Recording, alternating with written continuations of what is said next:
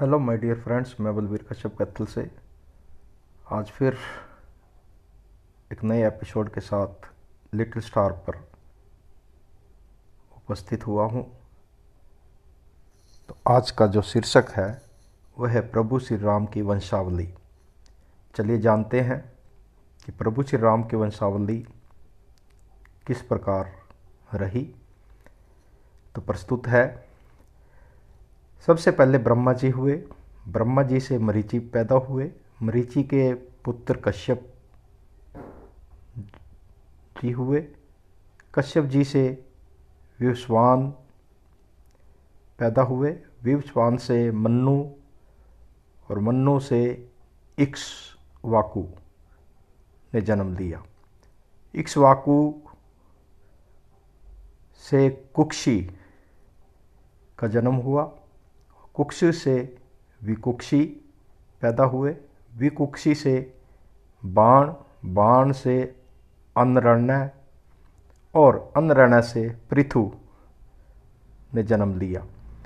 पृथु से त्रिशंकु पैदा हुए। त्रिशंकु से धुंधुमार ने जन्म लिया और धुंधुमार से युवनास्व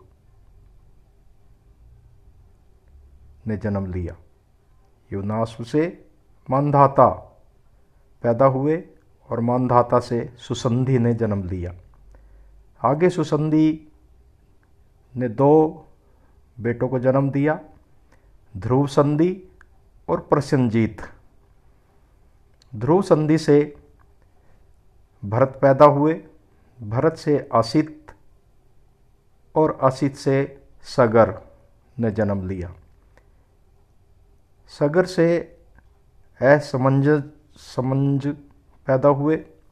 असमन से अशुमान और अशुमान से दिलीप दिलीप से भागीरथ, ये वही भागीरथ है, गंगा को जिसने पृथ्वी पर उतारा था।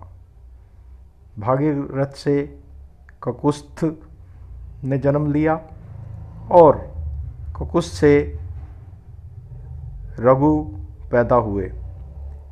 रघु के अत्यंत तेजस्वी और पराक्रमी नरेश होने के कारण उनके बाद इस वंश का नाम रघुवंश हो गया।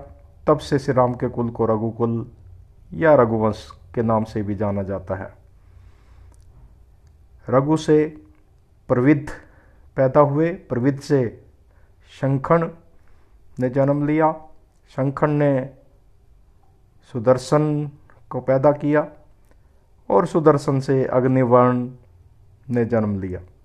अग्निवर्ण से सी गर्ग ने जन्म लिया और सी गर्ग से मरु पैदा हुए। मरु से परशु श्रुक पैदा हुए। परशु परशु श्रुक से अम्बरीश पैदा हुए और अम्बरीश से नहूस ने जन्म लिया। नहूस से ययाति पैदा हुए। ययाति से नाभाग